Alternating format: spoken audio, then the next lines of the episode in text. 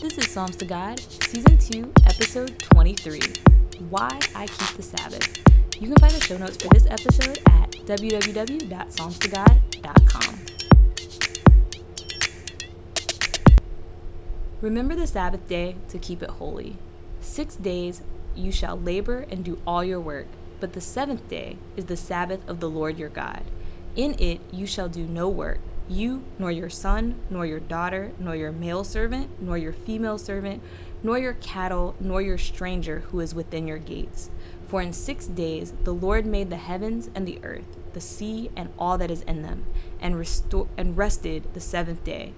Therefore the Lord blessed the Sabbath day and hallowed it. Exodus chapter 20, verses 8 through 11, New King James Version.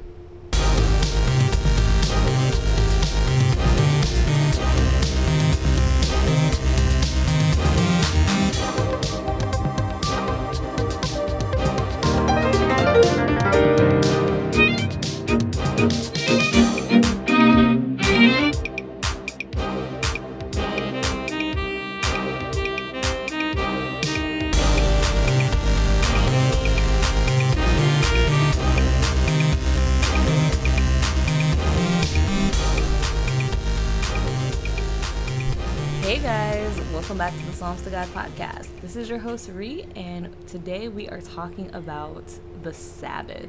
I know I've been kind of teasing this episode throughout the season. Um, I keep mentioning that Sunday is not the Sabbath, and I keep, you know, kind of putting it out there and saying we'll get to it, we'll get to it, and then not getting to it. Um, thank you guys for being patient with me. It's a very big episode, it's a very big topic. Um, it's I guess, kind of near and dear to my heart um, because it was definitely a huge transformation and change to go from being a uh, first day worshiper to being a Sabbath keeper. And um, I just wanted to make sure that I got the episode right. Still not sure I'm going to get it right, but um, I feel at least confident enough to give it a shot. So, as I said, this is a big topic, um, and so I don't think I'll be able to fit everything into today's episode. I do know that I'm going to break it into at least two episodes. Um, one is going to be on why I keep the Sabbath, why I started keeping it, why I think it's important, and then the second episode being on how I keep the Sabbath and what that looks like, and how I went from being um, a Sunday keeper to a Sabbath keeper. Um, I'm not sure that those will stick to, you know, one episode each for each topic because I don't know how much, um, how long it's going to take me to get through all of the things that I have outlined in my notes. But hopefully it will be just two episodes. Um, and so, yeah, that's what we're going to go for.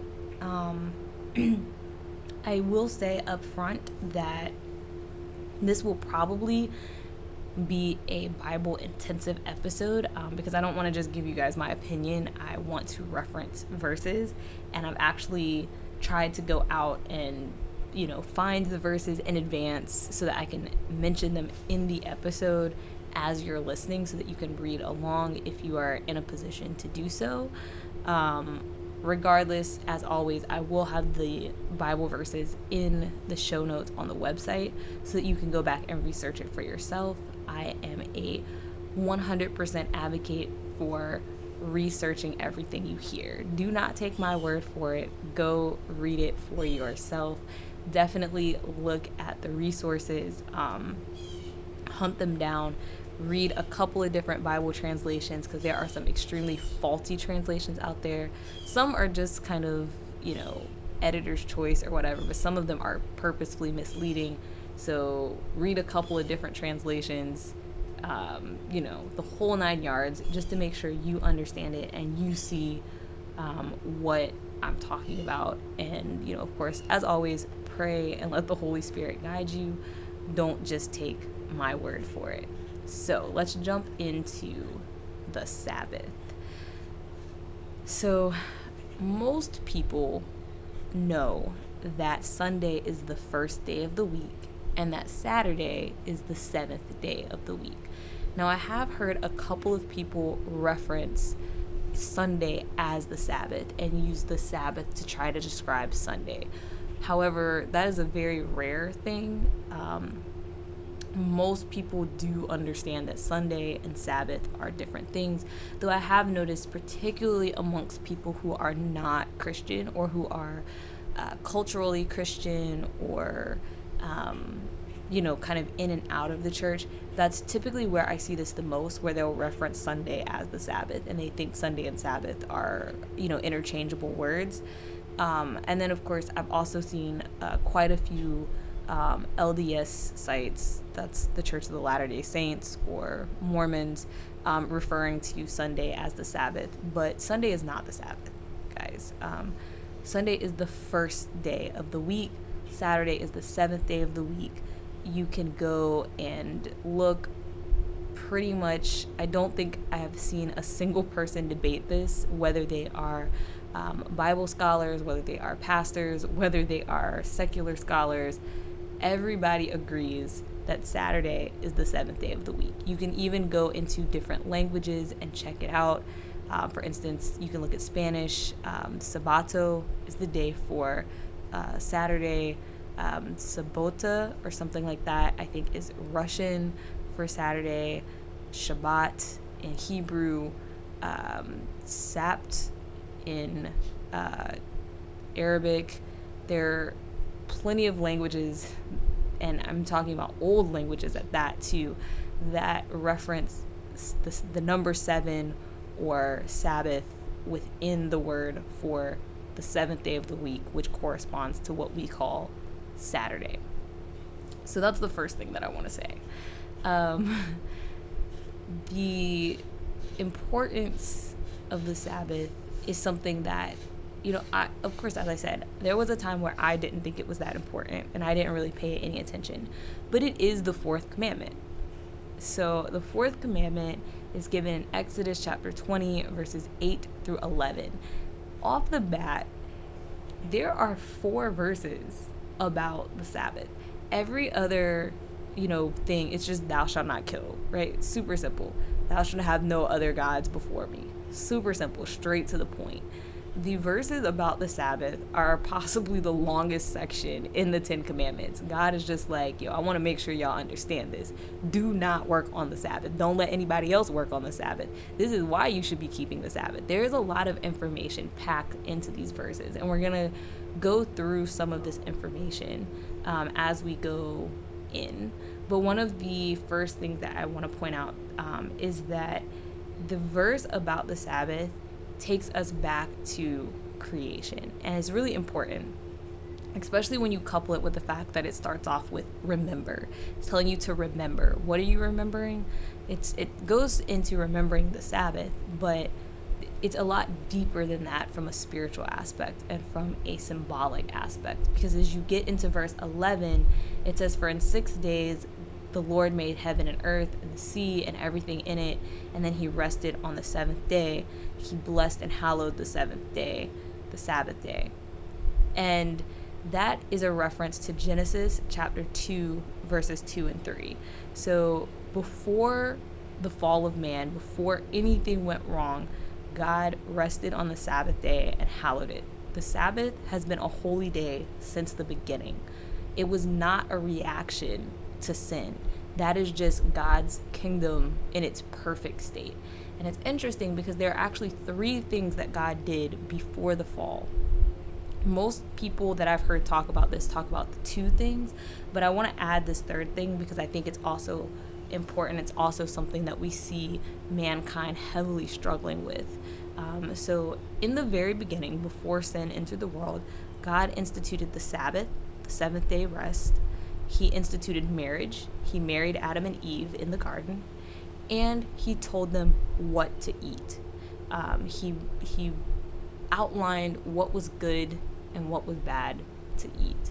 And I think this is important because in today's society, these are things we struggle with heavily and we see the ramifications of it. We're eating poorly, we're not taking care of our bodies, and we have diseases as a effect of that. We have obesity problems, um, and these are ransacking the population, particularly um, compounded with the way our society is structured. It is heavily affecting those in poverty more than it affects those who have money and access to better food.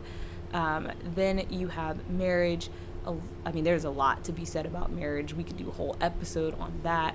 But, um, you know, you know the divorce rates are high. We have a lot of people growing up in single parent homes, and that has all kinds of ramifications on the child and their upbringing and their finance and their finances, which goes back to what I said about poverty and eating properly.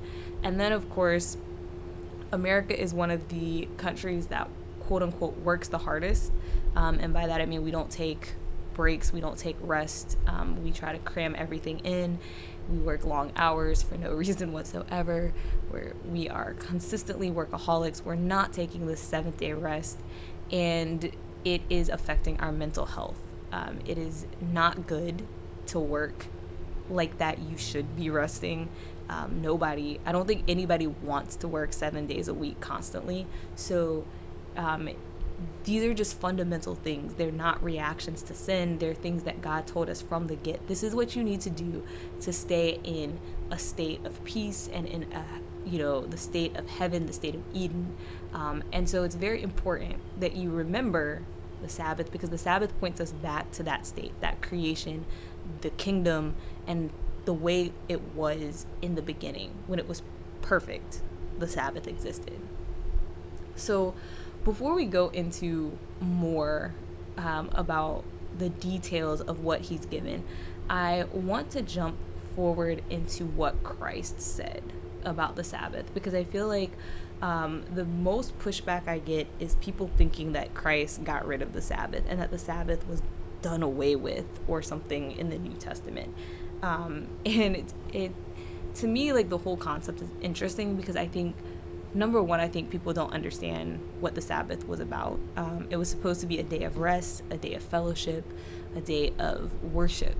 And it seems interesting, of all things, to get rid of that that's what you would get rid of like, I mean, sure, let's get rid of you know things that are very difficult but this sounds like an enjoyable thing like why would we be get rid of getting rid of things that are enjoyable um, but that's not actually what happened so first and foremost i think the most important thing to say is to set context um, i've written out a couple of passages where christ deals with the sabbath in the gospels um, some of them are often brought up, some of them are never brought up, but they there needs to be context when you go through each of these because I think you should look at all of them when you're talking about the Sabbath.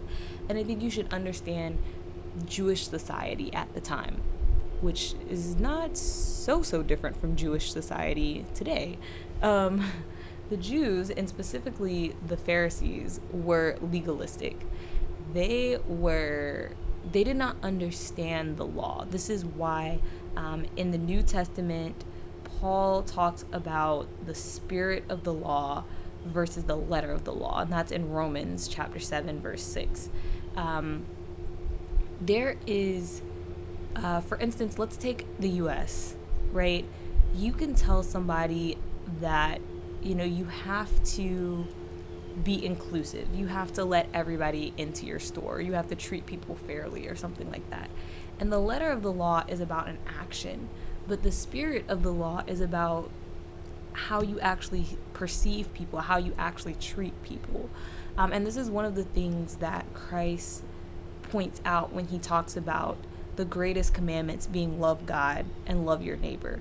He's really summarizing the Ten Commandments, but he's speaking to the spirit of that law. The spirit of all of these things is that you're supposed to love your neighbor. And I went into this when I talked about the Ten Commandments last week, and I talked about the spiritual ramifications. I talked about things like, well, you know, you, you don't have to go out and kill somebody to be a murderer. You could kill their spirit, you could kill their soul.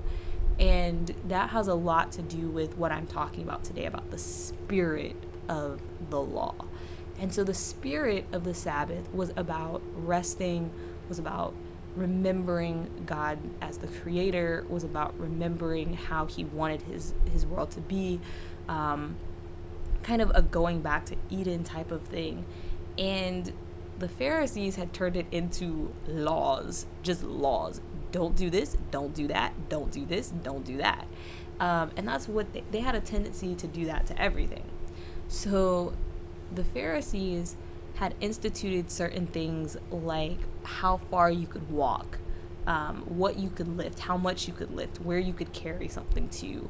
Um, and in today's society, if you talk to, I think it's the Orthodox Jews um, or the Hasidic Jews, they still have rules like this. Um, I see them in my own community.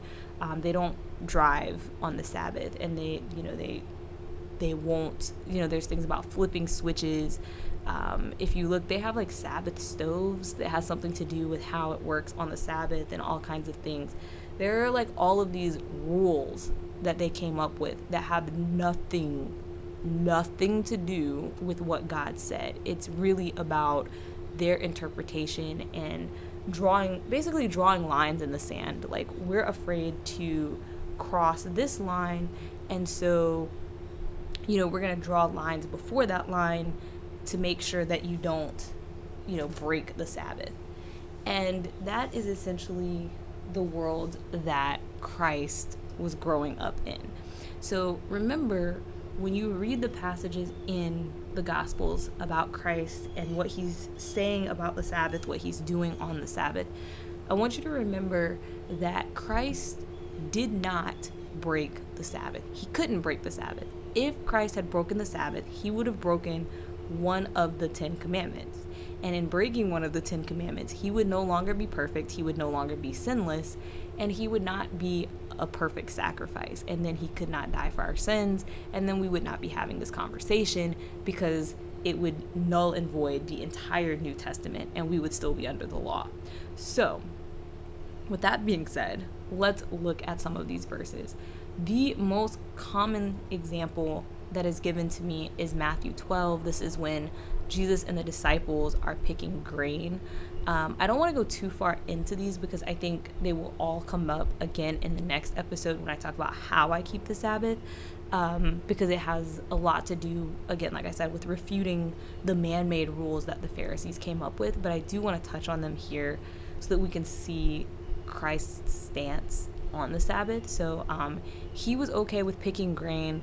I will point out that he was picking food for them to eat then, not picking like bushels of food for them to go sell. Again, we're talking about the difference between work and doing something, you know, that's a necessity, right? You have to eat.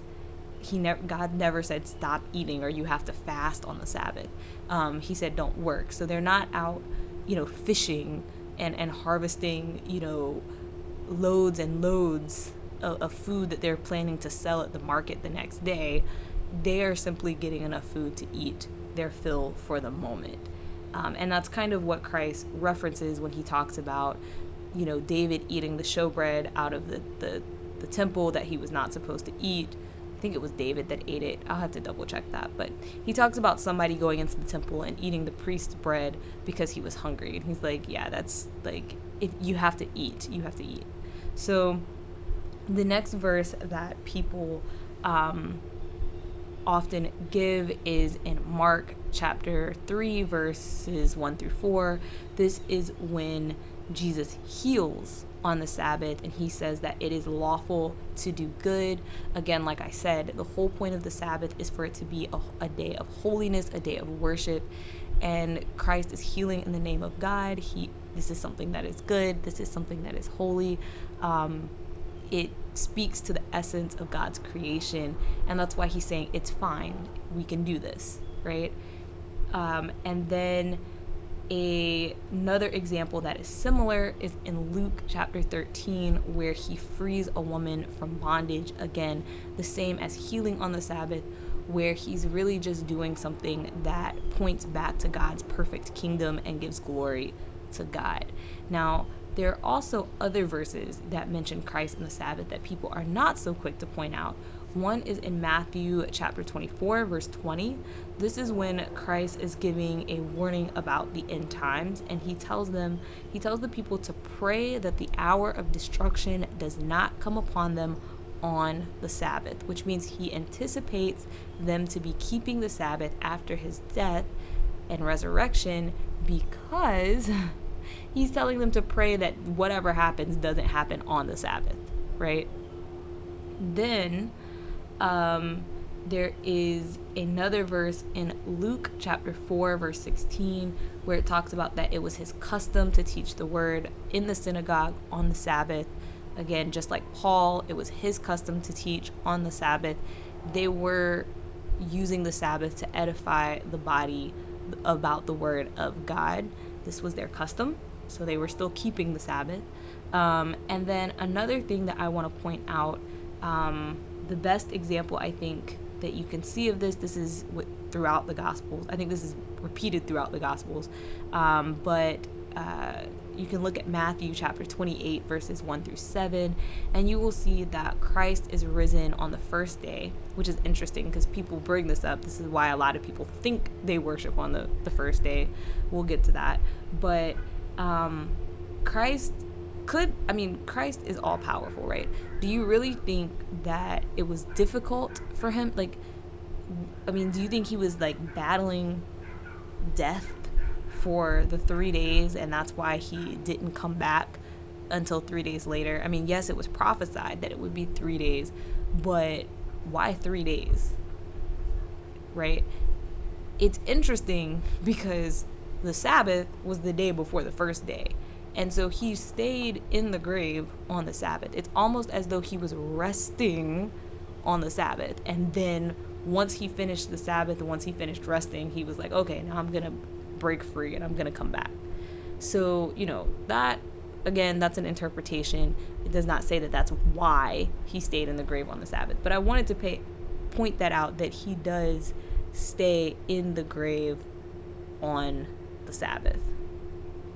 So, as I said, um, I mentioned some in when we went through the book of Acts of how, um, like I said, people try to say that the early disciples were keeping Sunday, but there are verses where they're meeting on Saturday on the Sabbath. There are verses where they're meeting on the first day. There are verses where it says they met every single day. Um, you can't use those verses to say that they were not keeping the Sabbath.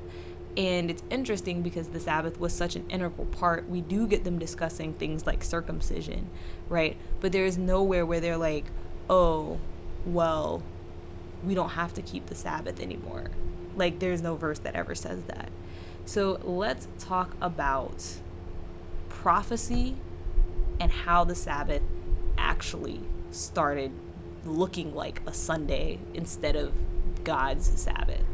I want to take you to Daniel chapter 7, verse 25. In this verse, um, we're talking about the Antichrist. This is, again, prophecy. In times, Mind you, I told you Christ himself said to hope that, you know, this nothing happens on the Sabbath day. So Daniel's talking about the end times and this antichrist, and he says that this person is going to think to change times and law. Interestingly, the Sabbath is the only commandment that God gives us that is both a time, the Sabbath day, and a law that we are supposed to remember it and keep it holy and do no work. Now, other prophetic things that start linking this concept.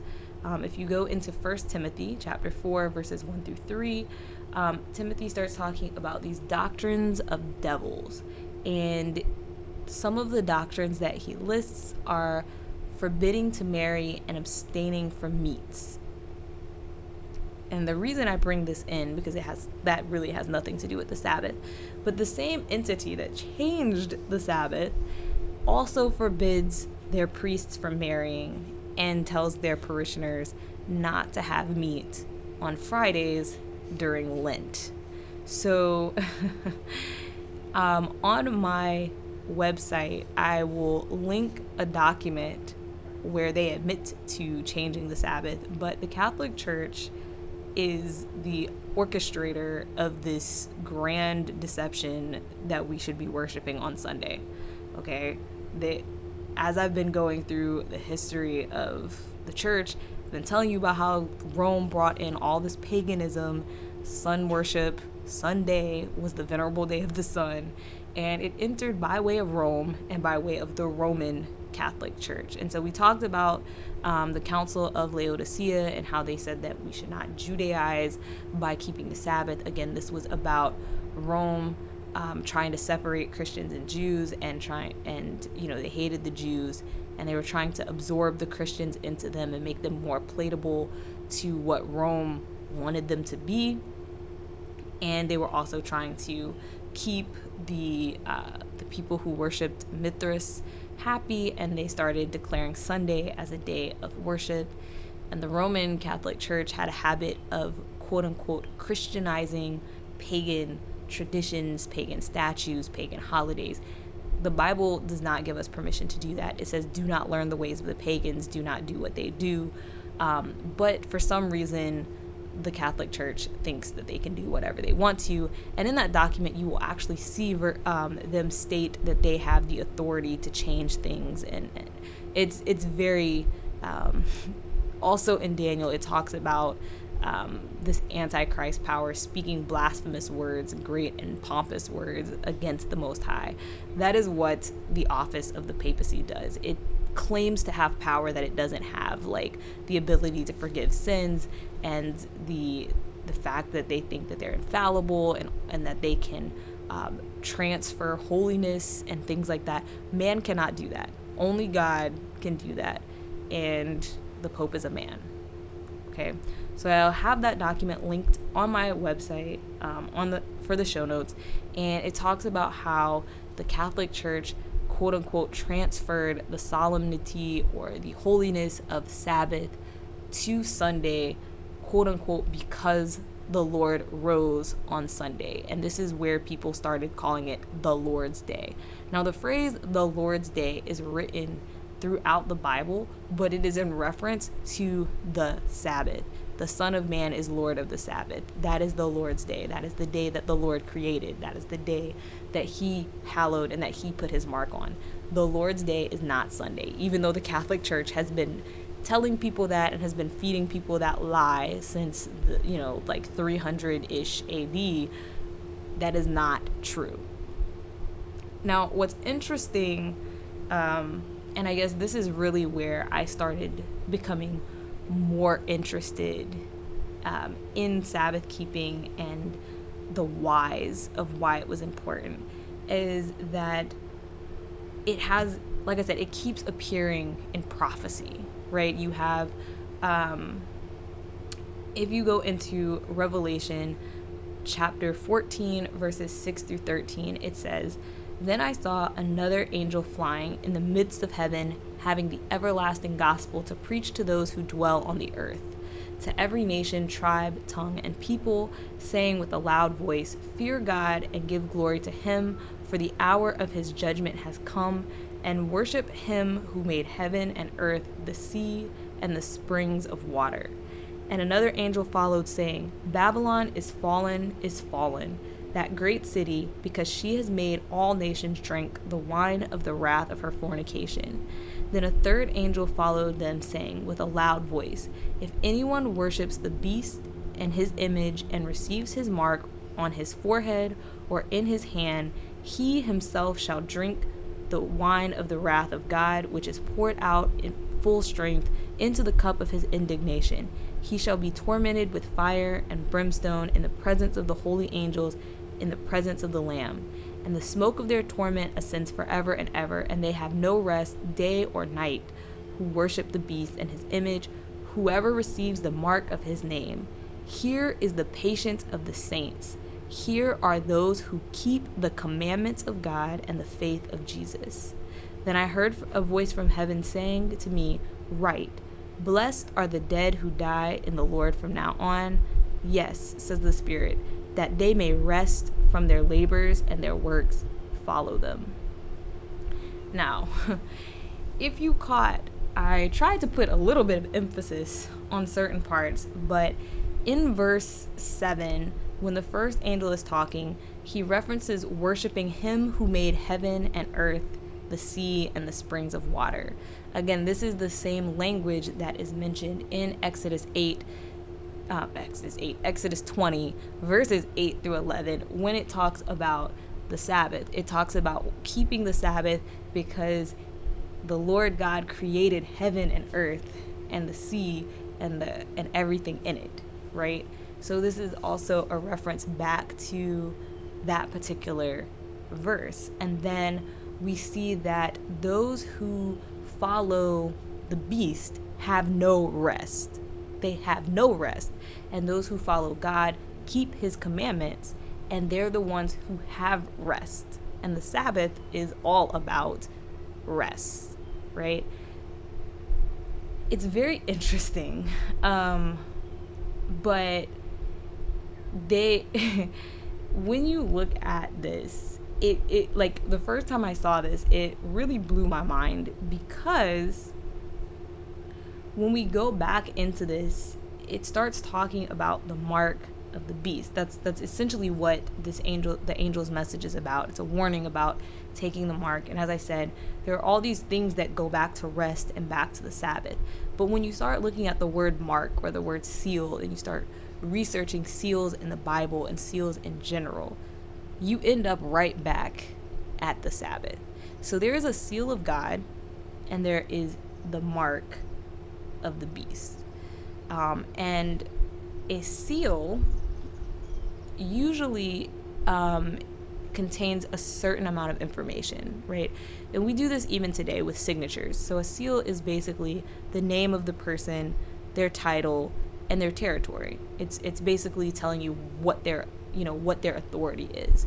So for instance, um, you have Donald Trump, who is unfortunately the president of the United States of America. So if you had a seal or a signature from him, it would say Donald Trump, President of the United States of America. Donald Trump being his name, President being his title, United States of America being his territory. Similarly, if I were to sign something for my job or for a, you know like a formal document, I would sign my name, I would sign that I'm an embedded systems engineer, and I would sign the company that I work for. That would be my name, my title, and my territory, right? We still do this to this day. If you go back and you look at the Sabbath commandment, it tells you that it it says the Lord, creator of heaven and earth, right? And so his territory is the universe, heaven and earth. He his title is creator and his name Lord Yahweh, right? His seal is literally embedded within this commandment. And I'm going to give you some verses to read, and we're going to read through a few of them. I don't think we're going to get through all of them, um, but I definitely want you to look at these and compare the language of these verses. So we have Exodus chapter 13, verse 9, Exodus chapter 31, verses 12 through 18, Deuteronomy chapter 6, verses 1 through 8, Deuteronomy chapter 11, verses 13 through 18, Revelation 7, verse 3, Revelation 9, verse 4, Revelation 13, verses 16 through 18, um, Revelation 14, verses 1 and 9, and Revelation 17, verse 5, and then Revelation 20, verse 4. Now, let's look at a couple of them. Um, there is a bit of overlap, so I'm not going to go through all of them. I just want to show you this pattern. Um, and this is really, like I said, what like kind of shook me into thinking like, oh, wow, there's actually something here about keeping the Sabbath. There's something important. So, um, Exodus chapter 13, verse 9 says, It shall be a sign to you on your hand and as a memorial between your eyes, that the Lord's law may be in your mouth, for with a strong hand the Lord has brought you out of Egypt. Um, and um, I did not mention this, but if you go into Deuteronomy, there is a summary, sum, summarization, summarization of the Ten Commandments in Deuteronomy chapter 5. I think it's chapter 5. Um, and in that list of the Ten Commandments, God says that the reason that the Israelites should keep the Sabbath is because He is the Lord God who brought them out of bondage from Egypt, um, which is interesting because, again, you have one verse reminding you that he is the creator and another verse reminding you that he is the savior that brings you from bondage. But once again, here in Exodus, um, that is a reference to how it is referenced in Deuteronomy. It is a sign between your hand. It's a sign on your hand and between your eyes. Um, I guess I should insert here for those who are not familiar with symbolism within the Bible. Um, when we talk about things being a sign on the hands and the eyes, again, uh, the Pharisees took this literally, and I think even in modern times, you will see Jews who wrap this thing around their hands and around their foreheads, like a little box that has, I think it has the Shema written on it, or it may have the Ten Commandments in it. I'm not sure, but they take it as like literally binding something there. But these are symbolic things. Your hands are symbolic of your actions, what you do. The brain, the forehead, that is symbolic of your mind, what you think okay? When it talks about taking a mark on your you know in your forehead and in your hands it's talking about your thoughts and your actions. And that's what christ i mean that's what god is saying here in exodus that the israelites were to um, keep the law in their minds and in their actions as a sign between them and god. It showed who they belong to. And that is what we refer to as the seal of God. And this similar language is found in Deuteronomy um, so if you go to Deuteronomy chapter 6, um, I'm not going to read the whole thing. You should read from verse 1 all the way to verse 8. But it talks about the statutes and the commandments. And then it says, You shall bind them as a sign on your hand, and they shall be as frontlets between your eyes. Now, this should sound very familiar to you because then if we jump into Revelation and we start reading some of the verses from there, um, if you go to uh, Revelation, I think Revelation 9, um, verse. Nope, not going there yet. We're going to come back to Revelation 9 and Revelation 7. Um, but right now I'm trying to show you the parallel between the, the ones that I just read. Um, yes. So we're going to read from Revelation I think 14. Oh, that's what I just read. yeah, Revelation 14, verse 9, um, where the third angel says, If anyone worships the beast and his image and receives his mark on his forehead or in his hand, um, and then um, in verse 20 or chapter 20 of Revelation, verse 4, it says, And I saw thrones and they sat on them, and judgment was committed to them. Then I saw the souls of those who had, behead, who had been beheaded for their witness to Jesus and for the word of God, who had not worshipped the beast or his image, and had not received his mark on their foreheads or their hands. So this goes into this um, this dichotomy of the mark of God and the mark of the beast. Also in Revelation, um, this is back to Revelation 9 verse 4, um, it talks about not harming those until um, not harming those who have the seal of God on their forehead. So there's two seals that are talked about in the Bible and in um, prophecy. One is the seal of God, and one is the seal of the beast. Um, something that people neglect when they talk about prophecy, when they talk about the Antichrist. People think the Antichrist is just someone who's evil and, and, and outright, you know, horrible, but the Antichrist is someone who wants to come in place of God. There are some great, great sermons online. I will link some of them um, in the show notes that talk about this overarching storyline of what's happened in the Bible. But Lucifer, aka Satan, aka the adversary, aka the devil, um, his entire um, MO was to be God, to be like God and to have people worship him instead of God.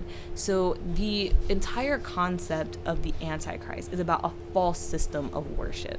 And this false system of worship is out deceiving the world into worshiping you know, Satan worshiping man, worshiping their own God, worshiping themselves, instead of worshiping God who made heaven and earth and everything in it. And so this this mark, of course, you have the mark of God, and Satan is counterfeiting this and creating his own mark, his own seal. And when you go through and you read those verses that I mentioned, you will start to see how God is pointing to his commandments versus man's commandments. And you start to see wording that parallels where you can see where Satan is trying to um, basically, you know, co opt God's law or God's commandment. And he's making little changes that you know we're like oh that's not that important. We don't have to do this. Or you know it doesn't really matter which day i worship as long as i worship. I worship god every day blah blah blah. Um, and what we don't realize is we're we're taking on the mindset of the enemy we are taking that counterfeit mark instead of the real mark of god which um, in the verses that i mentioned he continually talks about his sabbath and his commandments not just the sabbath but his but it is emphasized um, being his mark and his seal. And if you go through the New Testament, even Christ says, If you love me, keep my commandments. There are all these verses where he's saying, If you love me, keep my commandments. And people are like, you know, no, I don't have to do that. Um, and I don't know why. And that's really what really motivated me. Like, it wasn't just the knowledge that, yeah, okay, the Catholic Church changed the date. Um, you know, Sunday is not the seventh day, and God said worship on the seventh day. When I first, I mean, I'd known that pretty much my whole life. When I found like concrete evidence and things like that, it was like, oh yeah. And I didn't really see the importance of it. It was only when I started seeing these verses that parallel the mark of the beast and, you know, the seal of God and seeing how it talks about your mentality and things like that, that I really started getting into oh, this might actually be important. This is actually something that I need to pay attention to, that I need to think about. And when it came down to it, um, I really had to ask myself, why would I be against keeping the Sabbath? Um, and that that's a question I want you to ask yourself if you don't keep the Sabbath, um, or if you're keeping Sunday instead of the Sabbath why would you keep a day other than the God the day that God told you to? Um, and that's what really broke me and made me could you know it really convinced me or convicted me that I was doing the wrong thing because the only reason I had for saying that oh I, I don't keep Sabbath or I'm, I'm just gonna do things on you know I'm gonna do it on Sunday was because it was convenient to me um, it was about me. It had nothing to do with God. And that, number one, that's totally not the spirit of the law because it's about worshiping God. It's about keeping God first and having um, God as the center point in your life and surrendering to Him and what He has told you to do. Um, but again, it was about the world. And that is really, again, paralleling this this dichotomy of the mark of the beast versus the mark of God. Um, literally everything that I did as a kid was on the Sabbath. And even going into college, um, I would not be where I am today if I had not broken the Sabbath. And that spoke volumes to me. Um, I was in band, which we had football games on Friday night, and um, we had competitions on Saturdays. Um, my freshman year in school, we had Saturday exams. Um, I took the SAT on Saturday. Uh, most, as I said, I worked Saturday. I worked Sunday too. Um, there have been, you know, when I was in the sorority, we did, you know, obviously we did parties and things on Saturdays. We had cookouts. Um, not that a cookout in and of itself is breaking the Sabbath, but what we were playing at that sab- at that cookout was not Sabbath appropriate. Um, and so, uh, just pretty much it's inconvenient right?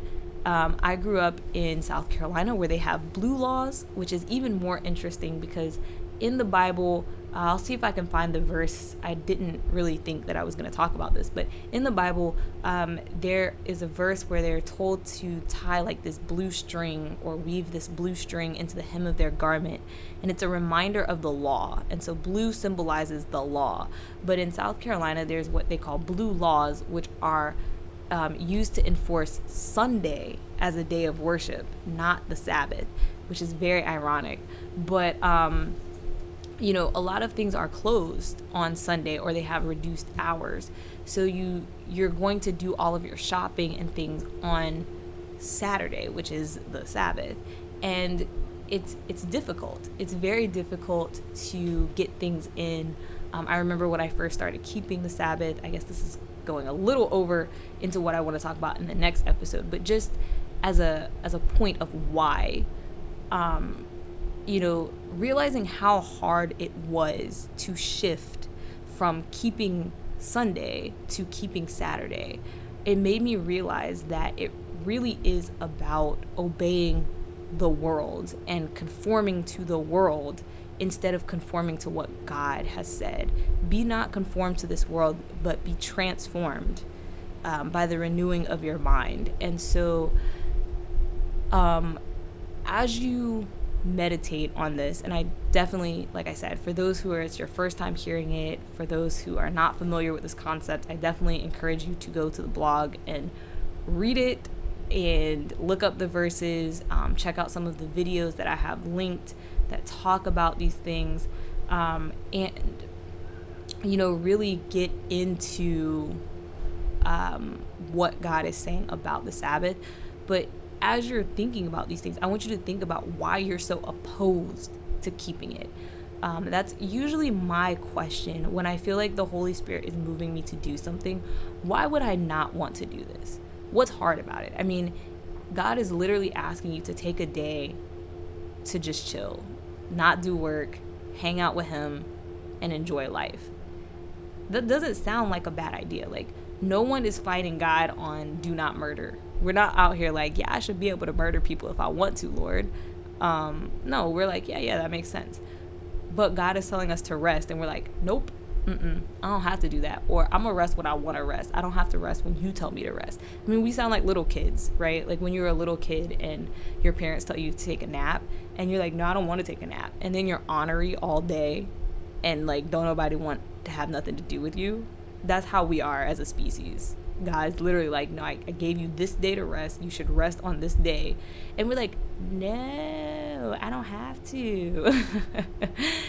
and so, um, you know, I just I wanted to put that out there.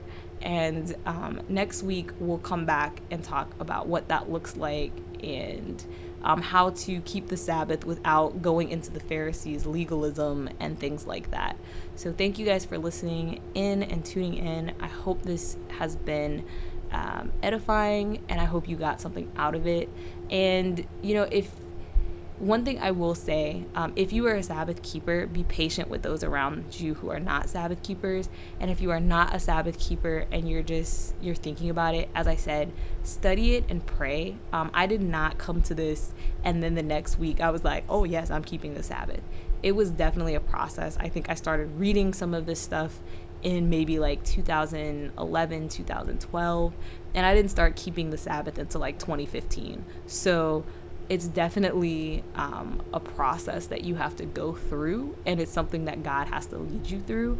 I just want to plant that seed in your heart and in your head so that you are aware of what's going on. And with everything that's going on in this world today, I think now more than ever, um, we should be waking up to truth and seeking truth. So I will see you guys next week.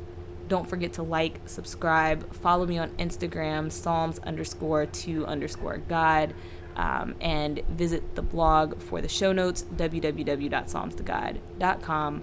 Bye.